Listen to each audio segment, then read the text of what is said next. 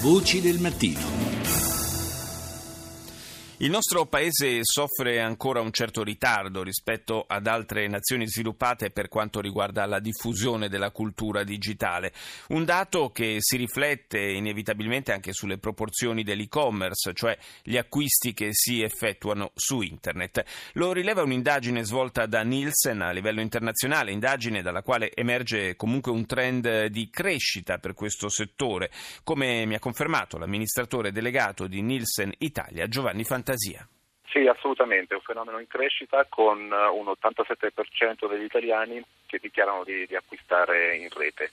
Gli italiani ci dicono che l'esperienza è un'esperienza positiva eh, e hanno una serie di aspettative che ovviamente eh, gli operatori del settore eh, stanno in qualche modo soddisfacendo. E anche nelle mm, strategie di comunicazione per uh, spiegare ai, al cittadino, ai consumatori la, l'opportunità di un acquisto non necessariamente solamente online, ma un acquisto direi misto, no? che combini i canali fisici con i canali virtuali. In che senso? Nel senso che um, il cittadino che acquista in rete uh, lo fa soprattutto per, per, determinati criteri che sono la possibilità di, di scegliere, di informarsi, però la, l'informazione in rete anche, stimola poi l'acquisto anche nel negozio fisico e viceversa nel senso che nel momento in cui ehm, mi trovo nel negozio fisico posso accedere alle informazioni in rete e decidere di acquistare quel prodotto magari online e farmelo consegnare a casa. Per cui eh, effettivamente linee la linea di demarcazione tra eh, l'online e il fisico è sempre più labile. Quali sono i generi merceologici che si acquistano di più online in Italia? Sicuramente tutto ciò che riguarda eh, i viaggi, i biglietti aerei, da sempre sono eh, servizi diciamo, che vengono acquistati online, però anche libri, musica, informatica, elettronica di consumo, eh, moda e così via. Uh, I prodotti meno acquistati oggi online sono relativamente al settore del largo consumo o gli alimenti freschi uh, o anche alimenti con, um, confezionati, ma il motivo uh, diciamo, è duplice. Da un lato mh, mm, c'è la, dire, la, la, scelta finale viene fatta magari davanti allo scaffale, quindi si preferisce andare in store, in un negozio fisico per acquistarlo.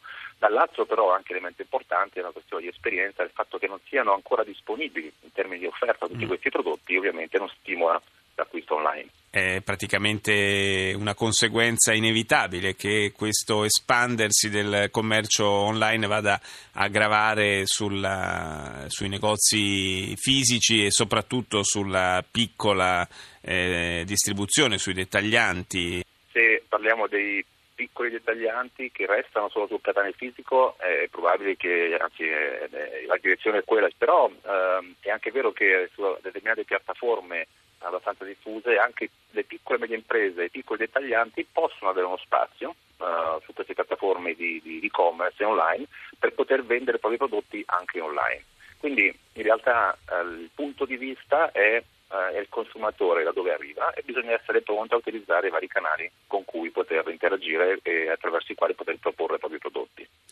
Questo, questi dati dovrebbero indurre i, i negozi anche di, di, medie dimensioni a dotarsi quindi di un canale di vendita online, cosa che oggi ormai eh, è fattibile anche con costi di gestione eh, più bassi rispetto al passato. E questo diciamo, è lato eh, positivo no, di questa evoluzione, si sta mh, diffondendo talmente tanto che dal punto di vista di offerta è fondamentale avere anche dei piccoli dettaglianti che forniscono questa offerta, ci sono piattaforme che hanno veramente una barriera di ingresso molto bassa per poter far parte eh, di questo mercato online. Come ci posizioniamo rispetto al resto d'Europa per quanto riguarda l'e-commerce? La penetrazione dell'e-commerce in Italia rispetto al resto dell'Europa è più bassa. Se pensiamo ai prodotti di largo consumo, ehm, noi in Italia registriamo circa un 1% um, del, del, del, totale del giro di affari sul mondo del largo consumo, mentre mercati come eh, Francia o Germania o UK si passa nei numeri che sono decisamente più alti fino ad arrivare a una doppia cifra. Forse paghiamo da questo punto di vista anche un eh, gap tecnologico degli utenti?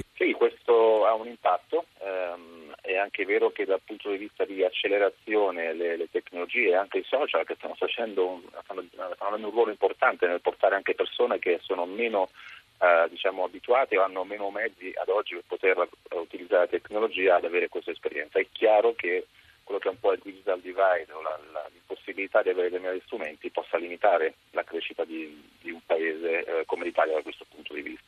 Grazie, grazie a Giovanni Fantasia, amministratore delegato di Nielsen Italia, per essere stato nostro ospite. Grazie, buona giornata.